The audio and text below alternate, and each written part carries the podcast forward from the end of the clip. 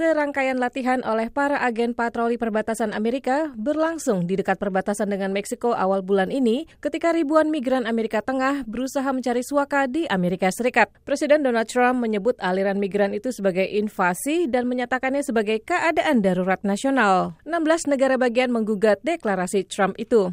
Jaksa Agung Negara Bagian California, Xavier Becerra, memimpin gugatan itu. Dia mengatakan, The president does not have power to act Presiden tidak memiliki wewenang untuk bertindak sembrono, mengambil wewenang negara demokrasi yang sudah berumur 240 tahun ini dan menggunakannya dengan cara yang tidak pernah diinginkan. Trump mengumumkan keadaan darurat nasional akhir pekan lalu setelah Kongres menolak untuk memberikan dana untuk pembangunan tembok perbatasan, janji kampanye andalannya. Di Twitter, dia mencela gugatan itu dan menyalahkan Partai Demokrat.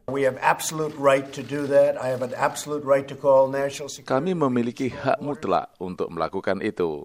Saya memiliki hak mutlak demi keamanan nasional. Kita membutuhkan perbatasan yang kuat. Gugatan hukum itu berusaha memperoleh perintah pengadilan, yang berarti bahwa Trump kemungkinan tidak dapat membangun tembok perbatasan selagi kasusnya ditangani di pengadilan. Scott Anderson dari Brookings Institution, lembaga studi kebijakan di Washington DC, mengatakan, If the government goes onto someone's property, builds part of the wall, or takes the money and starts spending it on contractors and construction equipment, those Jika are pemerintah pergi ke properti seseorang, membangun sebagian tembok atau mengambil uang dan mulai membelanjakannya untuk kontraktor dan peralatan konstruksi, itu semua merupakan kegiatan sulit untuk dihentikan dan ditarik kembali.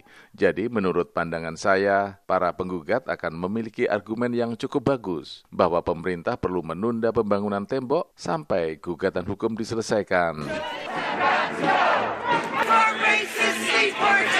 Gugatan itu diajukan bersamaan dengan tuntutan hukum dari sejumlah organisasi nirlaba yang menentang deklarasi darurat Trump. Proses peradilan diperkirakan akan rumit. Paul Schiff Berman adalah seorang pakar hukum dari George Washington University di Washington DC. Most of the provisions in the federal code for the declaration of Sebagian besar ketentuan dalam undang-undang federal untuk deklarasi darurat nasional sesungguhnya tidak memiliki banyak standar sebagai latar belakangnya mengenai bagaimana kita menentukan apa yang darurat nasional dan apa yang bukan. Jadi tidak jelas apakah ada standar yang bermakna secara hukum dan ini terus terang merupakan masalah dengan undang-undangnya sendiri. Untuk sampai pada keputusan final untuk kasus ini bisa memakan waktu berbulan-bulan dan bahkan bertahun-tahun, kata para pakar. Kembali Scott Anderson dari Lembaga Nirlaba di Washington DC berpendapat, At which point a new Congress or a new president may not be as committed to this agenda. Pada titik mana sebuah kongres baru atau seorang presiden baru mungkin tidak terlalu berkomitmen terhadap agenda ini,